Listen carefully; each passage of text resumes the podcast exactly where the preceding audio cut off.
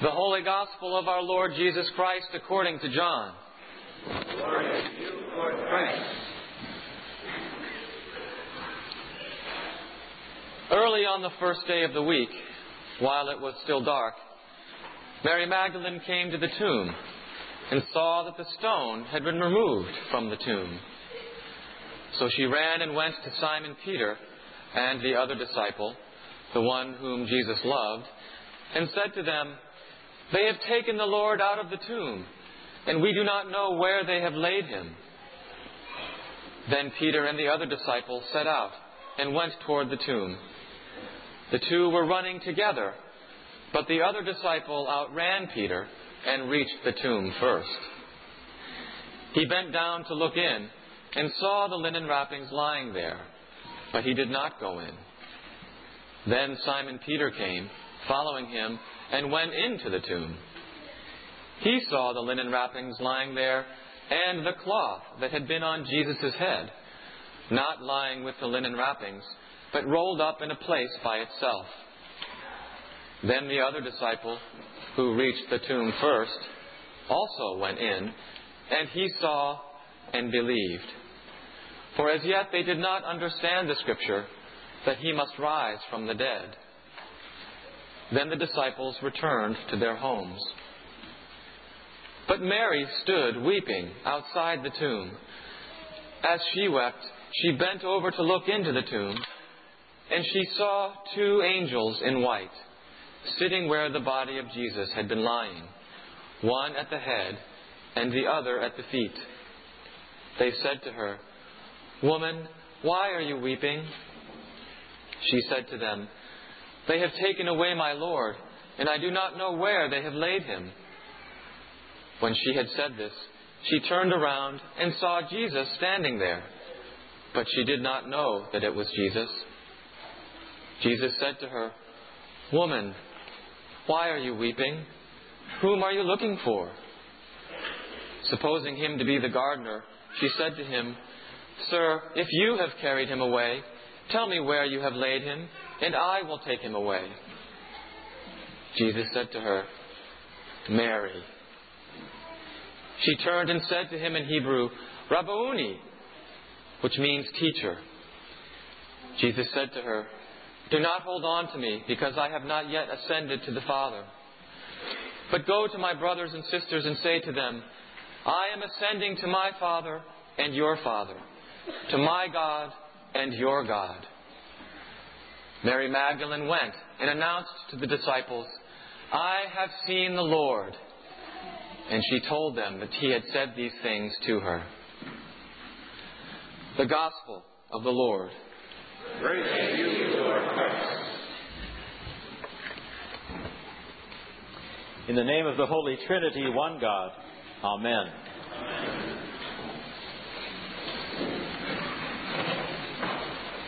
Happy Easter to all of you. How wonderful it is to be able to celebrate this great feast day with all of you. To be gathered here as Christians, to be able to come together without fear, to be able to sing our Alleluias, and to join those who have been doing this for century upon century, and those who are doing it yet today throughout the world. Nothing in all of human history is more important than this day. Not just the Christian calendar, not just to Christians, but nothing in human history is more important than the resurrection of our Lord. So important, in fact, that some people call this the Day of Days, and others call it the first day. So I welcome you on this first day as we join together in this great celebration. We just heard uh, that wonderful Gospel of, of John, uh, the account of that first Easter morning. And those of you who have read the four Gospels know that there is some difference among those Gospels they don't all tell the story the same way. It helps, I think, if we realize that, uh, you know, when, you, when someone is at a crime scene or something has uh, happened that has startled someone and there's a group there, there's, there, there are no two stories that are alike. And that's certainly the case with the resurrection morning. one can imagine that as they came together to try to bring about uh, some sense of the account of what happened on that day, there must have been a great deal of discussion about what really happened. What was the sequence of events? I think in John's gospel in particular, it's a, it's a very interesting gospel. It has some uniquenesses that we should look at. First of all, John says that the person who comes to the tomb is Mary Magdalene and she comes early in the morning. One can imagine that uh, the women perhaps were going to go back to the tomb to do the final preparations of the body because they had rushed to prepare the body for burial. And Mary, perhaps because of her closeness to Jesus, wanted to go there early in the morning while it was still dark, to be just present there and to pray. But when she gets there, she finds that the tomb is open and she looks in and she realizes that Jesus is gone, his body is gone. And she runs immediately back to the disciples, apparently finds uh, John, the beloved disciple, and Peter, and tells them what had happened. And then comes one of the most humorous things, I think, in all of the Gospels. John cannot help but tell us that he beat Peter running to the tomb. He got there first. Can you imagine them being that competitive? And when they get there, uh, John, perhaps a younger disciple, waited until Peter finally made it, huffing and puffing, and waited and let Peter go in first. And then he went in, and he saw that the uh, wrappings that had been around Jesus' body were apparently set aside. And then he notes uh, a detail that the wrapping that had been around Jesus' head had been rolled and set aside. And it causes me to wonder, you know, what was Jesus like? It, it, was, it, was it Jesus that did that? Was he that particular about detail in his life? Did he want things to be neat and tidy? And then we hear in this gospel that John says that he believed. Now that's a strange statement because the statement that follows it is that they went back to their homes and they left Mary there weeping. If they had believed that Jesus had been raised from the dead that morning, I don't believe they would have just packed up things and gone home. And I don't believe they would have left Mary at the tomb weeping. And certainly Mary would not have been weeping if she had believed that Jesus had indeed risen from the dead. I think it's very important for us to remember that there's nothing that indicates that the, the disciples ever expected Jesus to rise from the dead. Even though uh, they were with him for three years and they heard him talk and tell about his life and ministry, and even when he said, I must go to Jerusalem, suffer, be killed, and then on the third day I shall rise. They did not even really believe that. So when he was in fact killed, they were stricken with fear. And they ended up not just going to their homes, but hiding behind locked doors for fear that they would be arrested and killed.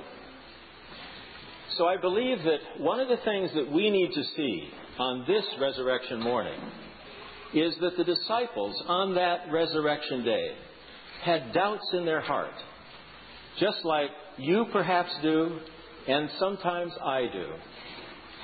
I think we need to accept the reality that part of being human is struggling with some of these mysteries that we really cannot fully understand. And certainly the disciples were human and struggled with those, with those mysteries as well. Well, Mary is at the tomb, weeping. And then a couple of strange things happen to her there she has a visitation of angels, but they're not very helpful. They just ask her, Why are you weeping? And then, standing yet at the, at the tomb, she sees someone that she believes is the gardener. And so she says to him, Where have you taken my Lord, so that I may go and take him away? And then the gardener says her name, Mary. And in that moment, Mary Magdalene knows who this is. When he spoke her name, perhaps you have heard the gardener speak your name. Perhaps you have heard the Lord speak your name so quietly, so still. And in that moment you knew, yes, it is my Lord. And then Mary falls to her feet, perhaps to grab Jesus around his legs, or others think perhaps by the Greek that is in the text that she may have tried to embrace him. And in that moment he said, Now is not the time. I must go and be with my Father. And you must go and tell the disciples. And so the first person who has the privilege to proclaim the gospel is a woman. A woman who was there and the resurrection became real in her life on that Easter morning. I believe that this gospel is very reassuring for us. It's certainly reassuring to me. And I'm sure that there are many of you here today who, you know, Easter is one of those command performance days.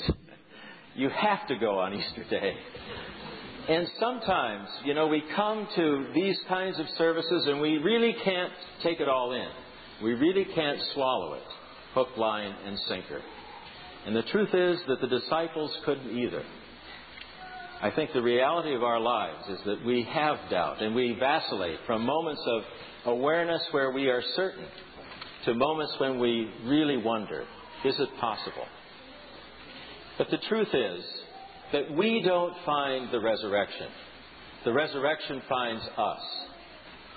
And the gospel is something that comes to us. The good news is brought to us always by someone else. And it is always God that finds us. We are not finding God. God is the one who is always finding us. And oftentimes, God finds us when we are in our greatest need, in our brokenness. Years ago, I came across a wonderful book by Leonard Sweet. He's the former dean of United Seminary in Dayton, Ohio, a Methodist seminary, and I think now is on the faculty of Drew University, another Methodist institution. And the, this, the account that he writes is really a meditation on the life of an Episcopal priest. It's George Everett Ross. He was the rector of St. Paul's uh, Church in Akron, Ohio, a church that today has about 1,200 communicants. Uh, he was a crusader for addicted people and for the homeless. But he also suffered from addiction. While presiding over the church where Alcoholics Anonymous was founded, he was an alcoholic. He was revered for his good works. He was reviled by many for his life and his personal failings. But this book is a brilliant study of how God worked through the brokenness of this priest to reach the lives of so many people. And in fact, the, the sermons in this book that accompany the meditations that Leonard Sweet offers on this life, those sermons are brilliant sermons, so well put together, so beautifully written. This was a broken life, but God could use it. It's such an important book for those of us in the clergy to read and to know that when we think we are the least vulnerable, we are the most vulnerable. And for the church to read as well, to know that our lives, our lives are broken in many different ways. But God can work through that brokenness. God is in the business of using our brokenness, sometimes more than our gifts, our talents. There's a wonderful uh, Charlie Brown cartoon that I think speaks uh, particularly well and charmingly about this brokenness that we all suffer from. Charlie Brown holds up his hands and he says to his friend Lucy, these are the hands which may someday accomplish great things. These are the hands which may someday do marvelous works. They may build mighty bridges and heal the sick and hit home runs or write soul stirring novels. These are the hands that will change the destiny of the world. And Lucy replies, They've got jelly on them.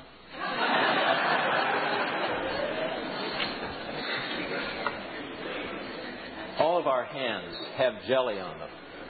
And God loves us even with the jelly that we have on our hands.